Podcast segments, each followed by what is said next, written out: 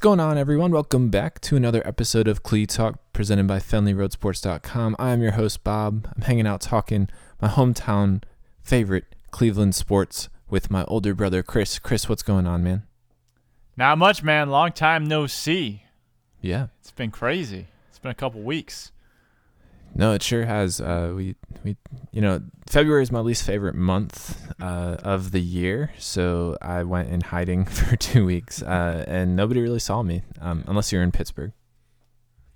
Yeah, man. I, I actually I did not see you because I am not in Pittsburgh, but I did see a couple of really good movies during this uh, two week uh, vacation, if as we'll brand it. I saw Black Panther over the weekend, fantastic.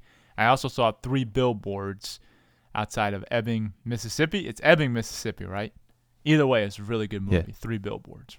It is. I, I like that one. Have not gone to Black Panther yet, but uh, I certainly plan to do so. Um, but Chris, um, you know, we've been gone for a minute, so we certainly have some things to discuss. Uh, but believe it or not, uh, we're, we're almost at the end of February already, which means that March Madness is right around the corner, and the tune-up for March Madness, the conference tournaments are set to to to, to start, and the Big Turn Big Ten tournament is underway at the end of this week. Chris, uh, Ohio State has had a uh, a surprisingly successful, very successful season so far, heading into the Big Ten tournament uh, as the number two seed. Um, what what what uh, is the outlook for them heading into this tournament?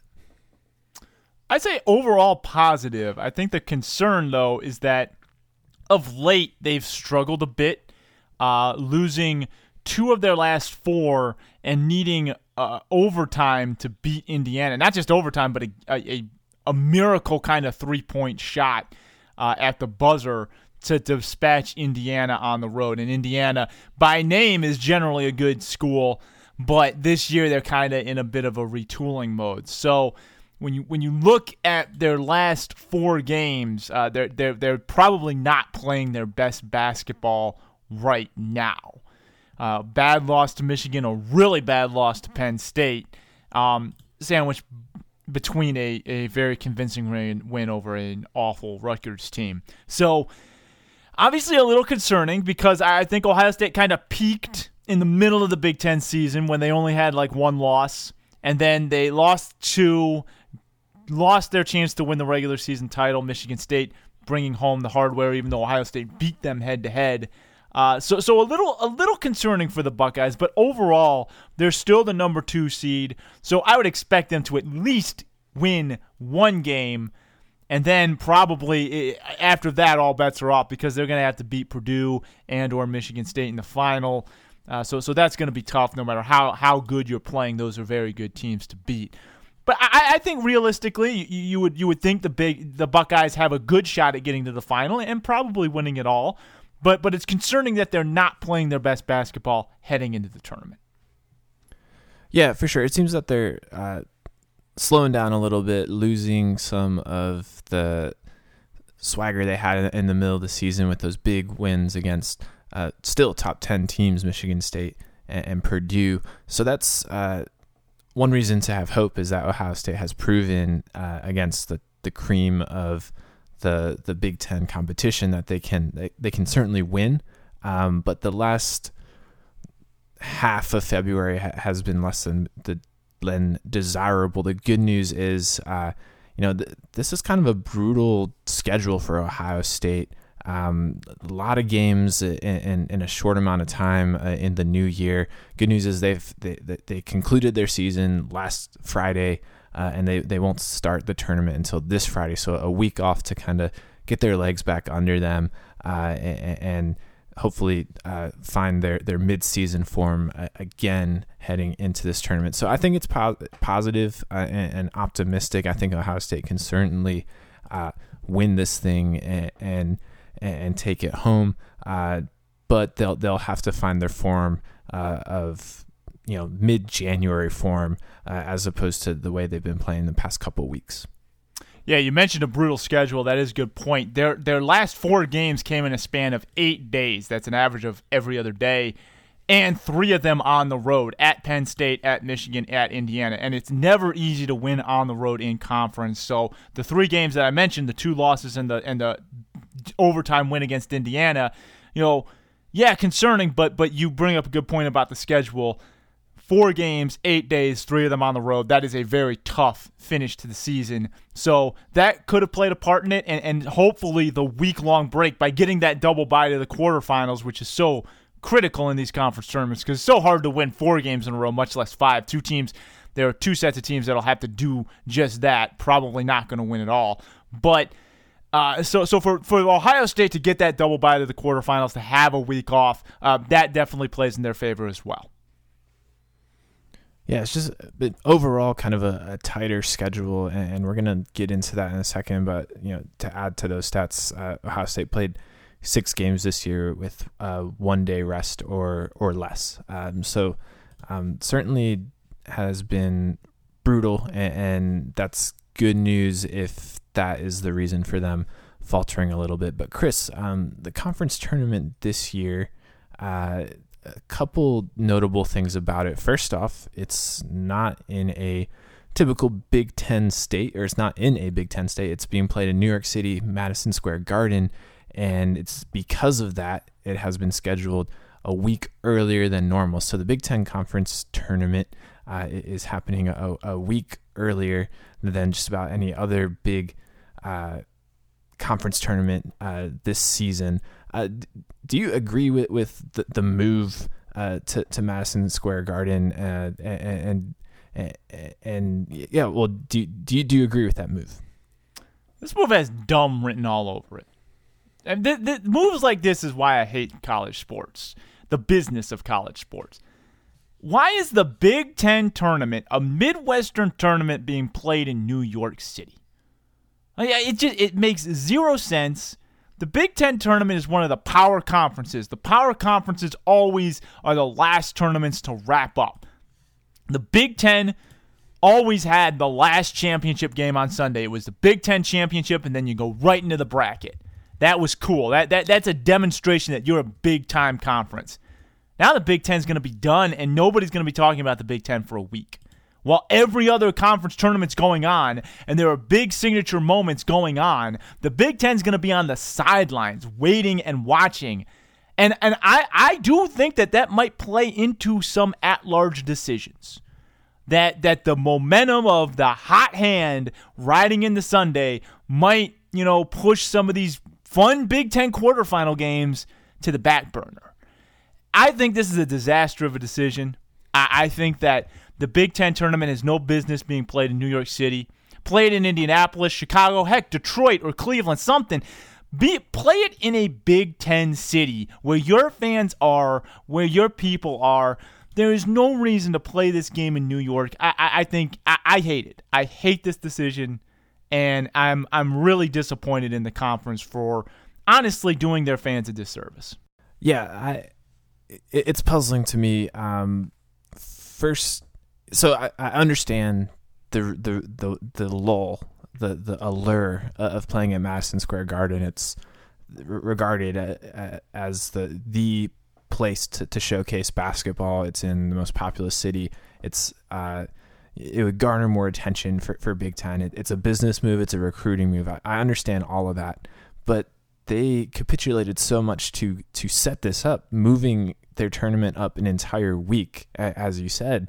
Uh, that that is a stretch to me. I mean, there there are other hubs that, that you could play it in. You alluded to some of them. I think Chicago uh, is one where they have played it in the past and, and would be perfect for it. It's it's the Big Ten is Midwestern college sports, and Chicago is uh, the hub uh, uh, of the Midwest. So why not play it there? Um, so it's it's weird that they so desperately wanted to play at MSG that they were okay with, with moving up the tournament. And it's not like uh, they they didn't foresee the consequences. One of playing a a, a, a crunch together schedule that we already talked about, where I'm sure Ohio State is not is not the only Big Ten team that has felt that law and has um, faded in, in, the second half of the season. Uh, and, two, I mean, you, you have a week long break now, uh, and, and, Ohio State could, could be looking at almost a, a two week break into the uh, NCAA tournament. So to go from playing virtually every other night in, in the regular season to uh, a one week break and then a two week break of playing just two games of maybe just two games of basketball uh, in, in, a three week stretch. Um, that's that's very jarring, um, and it seems very. It just doesn't seem well thought out to me. I, I understand why you want to play Madison Square Garden, but it it it didn't seem like it, it would be able to work out this year. Uh, why not do it next year when it was more convenient, or or when the schedule worked out? Um, to do it in such a unwisely planned way uh, really looks bad uh, on the Big Ten. Yeah, well, the good news for Big Ten fans is the Big Ten tournament will return to United Center in Chicago for 2019 and 21, sandwiched between a couple dates in Indianapolis in 2020 and 2022. Those two cities have traditionally held this tournament. They've kind of rotated between the two for a very long time. This Madison Square Garden thing is just is it's not a good idea. I, I don't think it's a good idea. Now, now, granted, say the Big Ten benefits from the extra rest and makes a strong run in the NCAA tournament. Maybe that will, you know, be an a, a good byproduct of a bad decision, but I think overall it's still a bad decision, and I don't think that the Big Ten should have moved the earth to get a Midwestern tournament into a New York City venue where New York is not on the Big Ten footprint. Rutgers is in New Jersey. It's not. It is not a New York school. You know, maybe Rutgers is the ugly cousin of the Big Ten as well. Exactly. Yeah. So let's not move the earth for the team nobody in the Big Ten fan wise wants in the Big Ten. Like maybe if Syracuse were in the Big Ten, even though Syracuse is not like in New York, they're still consider more. They're definitely more New York than Rutgers, and certainly have a better draw in Madison Square Garden than Rutgers. So I, I would say that, that that would make a little more sense, but Syracuse isn't in the Big Ten.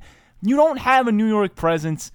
Why are we making these dumb these business decisions that just just don't think about any of the fans. This this is a tournament that needs to be played in the Midwest. Yeah. Agreed. Well, Chris, what, who is your, your pick to, to win this tournament? I would love it if Ohio State won. I don't think they will. I, I, I think I, I, I don't want to pick all chalk, but I, I am going to go Purdue. I think Purdue is going to catch fire and do it. Um, Bob, you look at the brackets. There could be some fun matchups. You got both Michigan teams could meet in the semifinals. You could have a Michigan State Maryland quarterfinal. You could have an Indiana Purdue quarterfinal, big rivalry. And Ohio State got really unlucky because Penn State is the team that has owned them this year. 2 0 against the Buckeyes and two pretty solid wins against the Buckeyes. They are their likely first round game because Penn State versus Northwestern. That's not a given Penn State will win it. But if Penn State wins that game, they, they're favored as the seven seed. That's like the worst possible team for Ohio State to face in the quarterfinals, given their regular season history against them. So, so it could be a very, it's going to be a very entertaining and intriguing tournament. I'm just mad that it's in Madison Square Garden. Yeah. Well, I was going to pick Purdue, but for the sake of being different, I, will go with Ohio State. I think that they will benefit from the rest. Uh, they showed that they can be the best of, of, the conference this year and beat the, the best of the conference uh, with those two upsets against Michigan State and Purdue. I, I like Bates Diop in a tournament. Uh, I, I, think they can do it, so I, I, I'm picking them.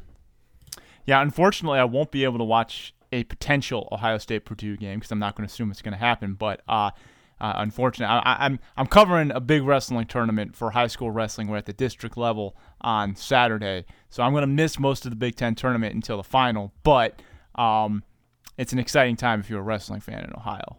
Big weekend for high school wrestling. Hmm.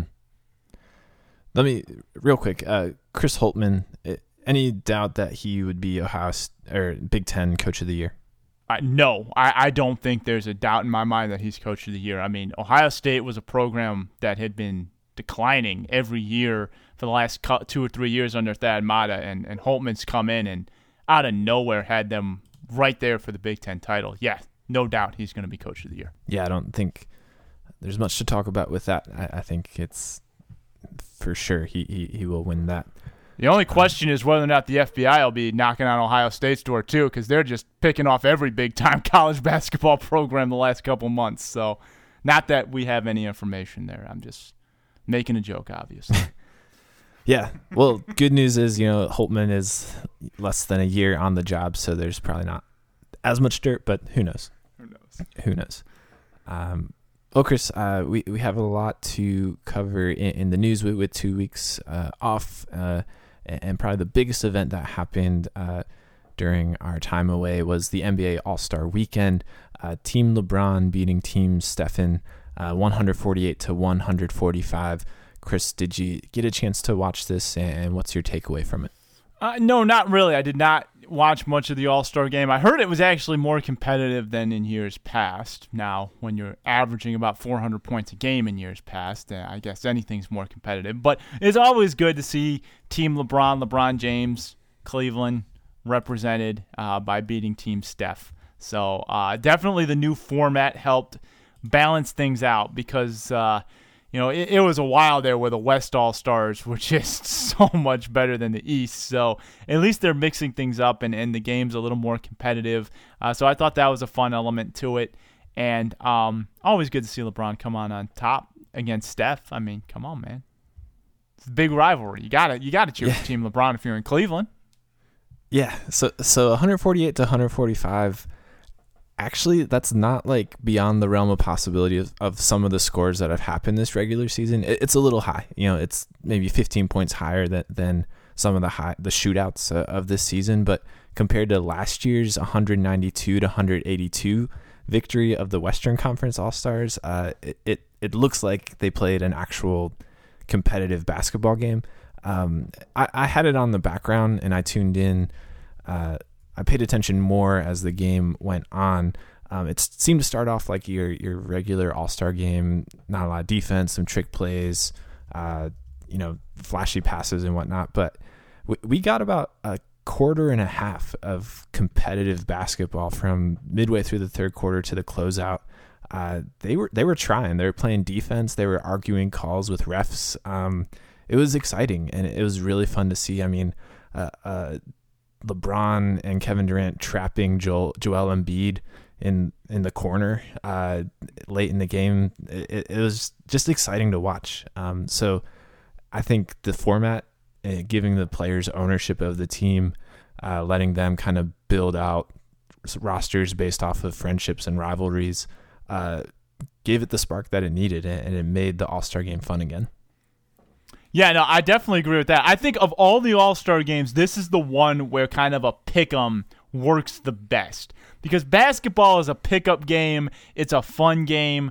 You know, I I, I like the AL, NL, or I, I nobody likes the Pro Bowl, but in basketball, I feel like the team captain format has the most um the most juice to it because let's just be real about nobody cares about the divisions or, or anything in the NBA. I mean, the conferences people care about, but I think there's a big push to really do away with a lot of that and just kind of take the best teams. And, and so in the All Star game, I don't think there's as much of a loyalty towards East versus West. I, I think this is it, it, it's, it's going to be more fun to see this kind of pickup style uh, going forward. I hope this format is here to stay. Yeah, me too. I hope they televise the draft because I think that would be really oh, fun to see. That would be awesome, but I don't know if the egos will, will be able to take it. I mean, we it, it got out eventually. It did, but that um, would be fun, man. That, that, then you'd have some drama there. I don't know if the players would want that because I, I just think the team captains picking it don't want the headaches that would come with that. I get it, but dude, you're they're all stars. It's not like you're the worst. You're the worst of the best. That's okay. I know, but man, egos get bruised very easily, man. Yeah. Same. You're right. It, it like, would be fun, but I, I, could see why the captains wouldn't want that. Yeah. I, I did like Team LeBron's starting five of LeBron and Kyrie, Russell, Westbrook, and Kevin Durant. It was like the. I, I didn't realize it until they were on the court all together that like that that was his four of his starting five, and it's like the the buddies that have broken up re- reunited. That is pretty funny. I wonder if LeBron intentionally did that to try to you know mend some mend some broken bridges or tear down some fences or whatnot. I'm mixing a Uh-huh. lot of metaphors there. I think I got them right though. Yeah. Uh, well, it worked out. They won. Um, moving on to some of the events uh, during All Star Weekend. Um, Cleveland had a participant. Uh, it's been a, a few years since Kyrie Irving uh, participated and, and won the three point shootout. Uh, Larry Nance Jr., newly acquired uh, Cavalier fr- from Los Angeles Lakers, participated in the dunk contest and finished second to Donovan Mitchell. Uh, Chris, do you agree with that decision? Do you think Larry Nance Jr. should have won? Well, a couple things. First off, I have no problem tipping the cap to dunks uh, uh, uh, uh, that have come before. And Larry Nance's was sweet. He came out in his dad's uniform and he did his dad's dunk that won the contest first. And that's the key there. He did it first, his first dunk. He saved an innovative dunk for last. I mean, he dribbled the the ball off the backboard twice, Bob. That was sweet. That is a high level dunk. And honestly, I think that dunk should have won him the contest. And and the other guy, uh, Dennis Smith Jr., had another really kind of innovative dunk as his um his second preliminary round dunk.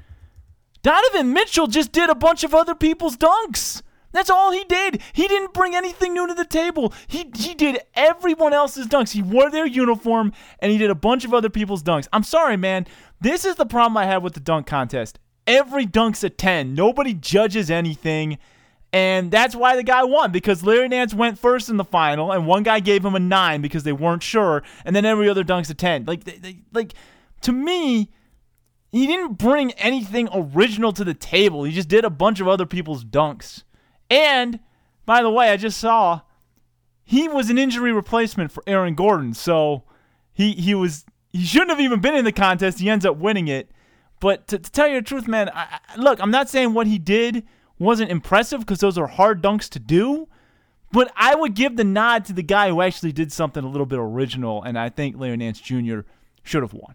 Yeah, I do too. Um, one thing, yeah, I, I watched it live and nobody really appreciated what Larry Nance did with, with that final two tap dunk uh, the first time around. It was only after replay that you fully appreciated. Wow, he he threw it to himself twice off the backboard and still slammed it home. That that's I've never seen it done. So that's really creative. But uh, when you watched it live, it looked like he just threw it to himself, caught it, and dunked it. Um, you didn't see that second tap. So um, I understand why it, it didn't have the excitement factor to it. That's not to say, you know, judges should be able to review dunks on replay. But let's get to the, the, the main problem that I have with the slam dunk contest. It's that uh, we the evaluators of these dunks are as follows: Chris Rock, Mark Wahlberg, DJ Khaled, and then two legitimate evaluators: Julius Erving, Dr. J, um, and, and Lisa Leslie, uh, you know, uh, one of the greatest WNBA players of all time. So, you know, three out of five completely unqualified to to appreciate anything that's going on on the court. You know, if we if we want a serious slam dunk contest, get some previous winners on that panel. Get guys, people that you know study the sport, know the sport in and out, and, and can appreciate the the skill, the theatrics uh, of of these dunks. Uh, I, I don't care that DJ Khaled is up there evaluating these these dunks, and it, it means nothing uh, if three fifths of, of, the judges' scores are coming from celebrities and not actually informed people uh, evaluating these dunks. And let's just be real, man. Dr. J was handing out tens like they were Christmas cards, though. Like even even the the quote unquote professional evaluators were just handing out tens. DJ Khaled, I give credit, he was actually critical a couple times. I'm not saying he was a great judge, but I'm just saying he was actually critical a couple times. We need to get Shaq back. Shaq was my favorite NBA dunk contest judge because he actually like just didn't hand out tens. He actually said that, you know, look, man, if you don't hit your dunk on your first try, it can't be a ten. And I'm like, you know what? I actually kind of agree with that. Like, if you can't hit it on your first try, it's not perfect. And and I'm like, okay, here's a guy who's actually bringing an evaluator's mentality to the table. Too often we've got these just five guys who just show up and just hit ten at everything and kind of randomly decide who wins. And I will say about the Larry Nance's second dunk did receive a perfect score. The one, the double tap dunk, it was his first dunk of the final that was dinged. I think two points. He only got a 48 on that one. Well, yeah, I mean, I, I agree, and, and, you know, it's it's entertainment, it's show, it, it's not, you know, that same night you could have flipped the channel to NBC and watched, you know, professional judges judge Olympic events, and there's a rubric and there's a technique score and a and a artistic score and whatnot. These these it's the slam dunk contest is for fun, and, and that's why there are celebrity judges on there. But for me, somebody that that follows the sport and, and loves can can appreciate a, a number of slam dunks uh, off the top of my head. Um, I would like to see a little bit more rigorous judging from the judges panel.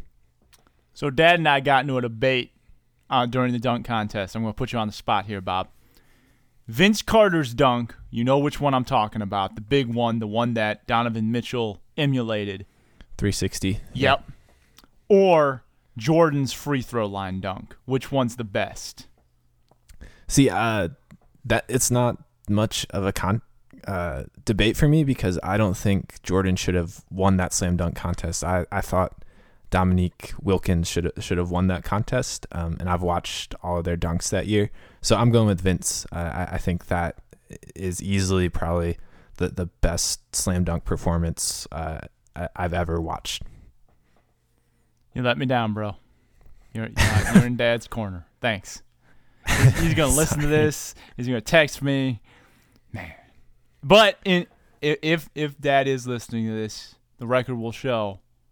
I just I just asked the question. I didn't tell him anything. So that was an honest answer.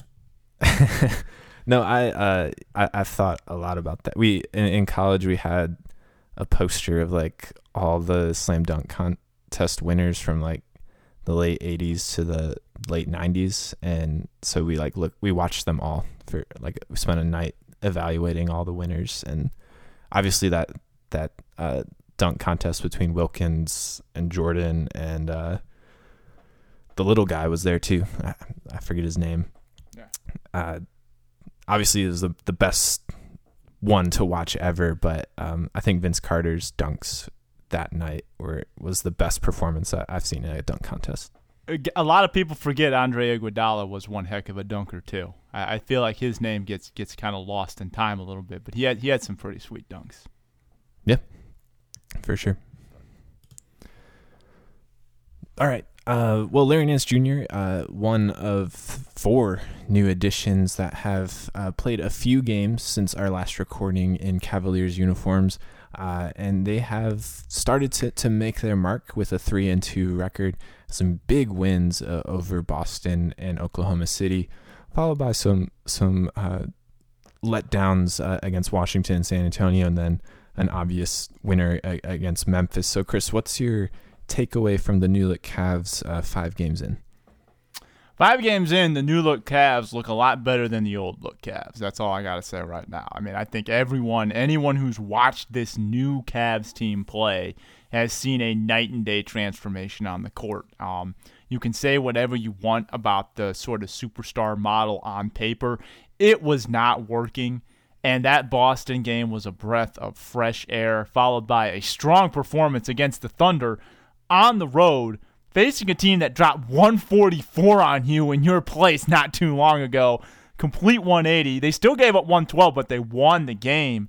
Um, bottom line, Bob, this team looks like it's re energized, refocused. It's deeper, it's more athletic, more versatile. I know they lost to the Spurs, and I know they kind of had a bad loss to the Wizards, but those are good teams, man. I mean, and, and it's not like they weren't competitive in those games. Maybe the Spurs one got a little out of hand later, but they, they, they still looked like they could have won it had they, you know, buckled down here or there the old Cavs would have gotten run out of the gym by both those teams, Bob. It would have been like 140 to 90 or something like that. So the fact that the, these Cavs have a gone two and two against quality teams that they're probably going to see in the playoffs, and, and took care of business on the road against a Grizzlies team that they should be beating by about 40 points, and they've won about by 30. Uh, it, it's it's a lot more refreshing because I think the old Cavs would have struggled to even go, you know, one and four against these teams. Yeah, so you know, win loss record aside, you if if you watched a game before the trade deadline and and then watch the Cavs after the trade deadline, it's night and day. They're they're excited to play basketball again. They're faster. They're longer.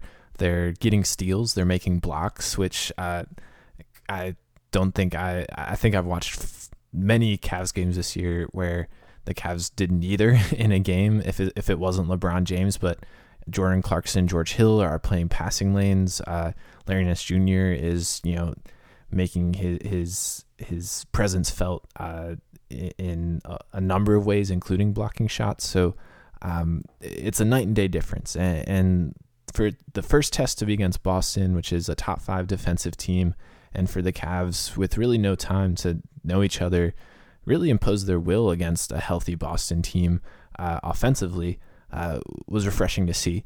And then to play against a, a, top 10 offensive team in Oklahoma City the, the, the next game uh, and, and, to hang with them and, and at least uh, limit them a little bit down the stretch uh, in, in, their offensive output and, and, and come out on top in that game uh, was another great sign. So, you know, you, you the, Clarkson and Hood with, with their offense has been felt in, some games, and Nance and Hill, uh, their defensive presence has been felt in others. I, think they had nine blocks against the Grizzlies. Um, so it, all the reasons you got these guys, uh, their their athleticism and length and defensive abilities ha- has shown through, and all the reasons you got rid of the six players that you moved, uh, with a couple exceptions, uh, has also shown through. Uh, they're they're faster.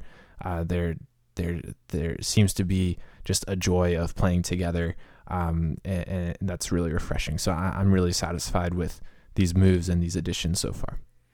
And another classy storyline by the Cavs to give Larry Nance Jr. a legacy exception to wear his father's number, still hanging in the rafters. They didn't take the banner down, don't worry. But Larry Nance Jr. going forward will wear the number 22. And even classier, to allow fans who purchased Larry Nance Jr.'s original number to exchange that jersey for a number 22 free of charge. Very cool by the Cavs to let Larry Nance Jr. wear his father's number. Yeah, and I've I would hope that it's Larry Nance Senior that's allowing his son to do so as well. Um, but it's cool. It, it's really cool that he's back. Uh, not back, but that uh, his son is in a Cavs uniform playing for for us, and it's pretty cool to see that he's wearing uh, his dad's number. Kind of cool too that Larry Nance Senior helped out on the dunk contest as well. You you knew yeah. that was going to happen when he was in the crowd, though. But yeah, it was cool cool to see him uh, out and about for sure. Well, Chris, um, pitchers and catchers, spring training is going on uh, in Major League Baseball. There are still a number of unsigned free agents that the Indians have not really been active in giving any of those guys jobs, but they have signed uh, a couple veteran pitchers in Carlos Torres and Alexi Ogando. Uh, what, are your thoughts on, on, bringing in some bargain bin veteran pitchers uh, like those two? These are this is the Indians' mo, man. I mean, they they always kind of scrape the barrel, find those bargains. Alexi Ogando, not too long ago, was one of the most underrated pitchers in baseball. I mean, he wasn't elite, but he had strong numbers. He could anchor your rotation or be a nice middle of the bullpen guy. So if Ogando can bounce back, that could be a steal.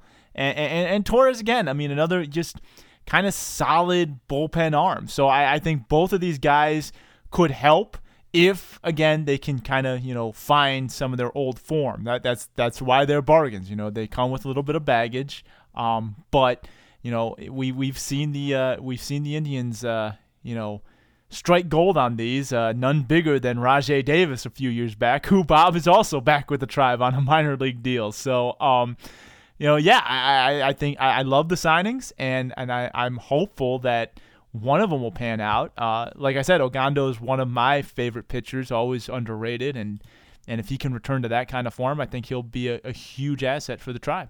Yeah, I mean, it's not like they're shelling out huge dollars to these guys. They're they're minor league invitations, so if it sticks, it sticks. If not, uh, they still have enough guys to to have a successful season. Um, uh, Ogando is pretty far removed from his All Star season in 2011 um, with the Rangers. Hasn't really done much in years past, but Carlos Torres in, in just back in 2016 had a had a really fine season as a reliever. So uh, th- there's something there for, for maybe in, in one of them. Um, but again, it, it's a low risk, uh, probably low reward move to, to bring in both these guys. I, I like the addition of Davis, uh, if not for anything, but uh, you have a, a base stealer that probably still the best base stealer one of the best base stealers in, in, all of the MLB. So good to see him back. But uh, these pitching moves, nothing, nothing to write home about. But um, you know, they they could strike lightning in a bottle. They have done so in the past. Uh, they've also these moves have, have not worked out in the past. So um, we'll just have to see. Melvin Upton Jr. also getting a, a minor league deal with the Indians. So uh, Indians, man, you know, bringing back some names from the past. But hey, if two of these four guys work out, it's it's a steal, and that that's what I love about these kind of bargain signings is that it's only upside. You know, there is absolutely no risk to bringing these guys in. All right, and lastly, Chris, uh, the NFL Combine is set to start uh, this weekend, and the Browns, obviously owners of a horde of draft picks, including the number one pick and the number four pick in the first round, and uh, two top second round picks as well. Um, Chris, if you're the Browns GM, what what are you looking for at the combine? I imagine a lot of quarterback evaluation is going to be going on here, Bob. Uh, I'm you know going out on a limb on that one, but uh, I would imagine they're going to be kicking the tires on pretty much every big name quarterback that that's at this draft, and and and I, I am absent signing Kirk Cousins, I'm convinced that they're going to draft one with one or four. Um, and who could blame them? They're 0 16. The quarterback's been a an enigma wrapped in a riddle for this franchise forever. So um, I would certainly expect them to really dive in on the quarterbacks and, and get to know all of them as they should. Um, but but yeah, as you mentioned, they got a ton of draft picks, so they've got a lot of work cut out for them because they're going to be making a lot of picks in this draft and uh, you know they're they every year there there's a lot of good players available, but I would think quarterback's going to be very high on their list. Yeah, obviously quarterback is the priority. It is always the Browns' priority every offseason to figure that out. So uh, they better spend the combine. Uh, first off, just are any of these quarterbacks worth those two top picks? And if so, which one uh, is worth it? And can we get it at him at four instead of one? Those are questions that uh, need to be answered for, for the quarterback position during the combine. Uh, and with those two top four picks, uh, and with other quarterback needy teams uh, picking right after them at, at, two in the Giants, uh, the Browns could have they could walk away with the best quarterback and the best defensive prospect. And so not only do you need to look at the quarterback, but you need to look at you know who who is who's the best player uh, at this combine, and oftentimes that's not the quarterback position. Uh, you need to answer that and identify how you can walk away with both those guys. Absolutely, I, I think their goal should be get the best quarterback in this draft, absent signing Kirk Cousins, and then just get the best playmaker in this draft, be it offense or defense.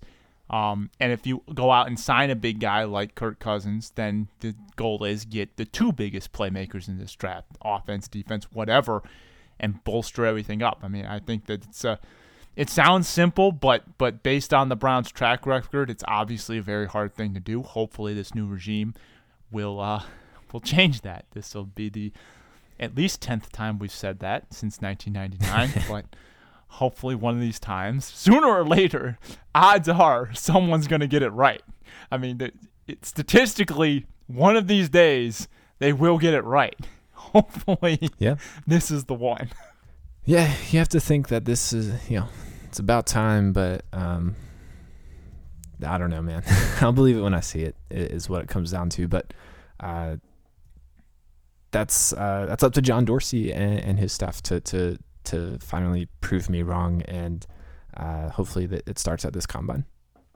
But how many times have we said, "Wow, I really like the GM. I really like the hire." I mean, I feel like everyone they bring in, it's like, man, you know, they they did their homework, and John Dorsey's no exception. But There's just some bad mojo going on in that building. I don't know, man. I thought Phil Savage was the answer. I thought the Savage Crennel combo. It's like, okay, we got Ozzie Newsome's GM apprentice and Bill Belichick's coaching apprentice, and with their power combined, this is going to change.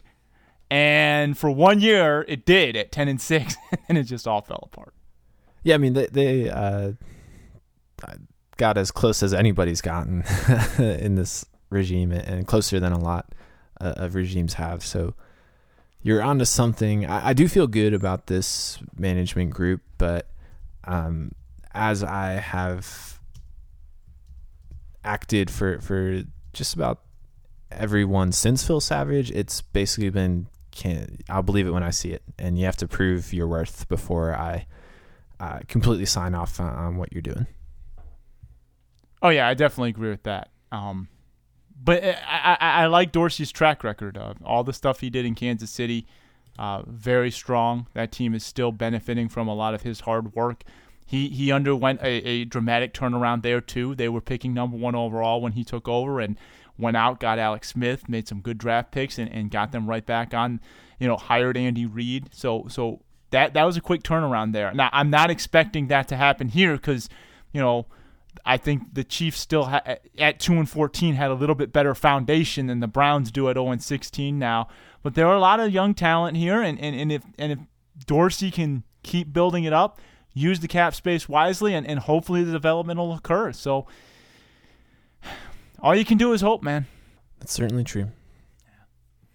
Well, we will have to wait a few more months to see what the Browns are going to do in the draft, but uh, we won't have to wait too long to see who will win the Big Ten tournament. In fact, that starts this week. So hopefully you guys will be able to watch a lot of it. I unfortunately won't be able to watch a ton of it, but uh, enjoy. Go Buckeyes. And next week, we will have more Cleveland sports talk for you here on Cle Talk, presented by FenleyRoadSports.com. You can catch up on all our oral episodes at FenleyRoadSports.com. You can uh, subscribe to our podcast via iTunes by clicking the icon in the upper right hand corner of FenleyRoadSports.com. Or you can go to iTunes, search for Fenley Road Sports, and click Cle Talk. It's just that simple. We thank you for your support. You can follow us on Twitter and Instagram at Fenley Road Sports.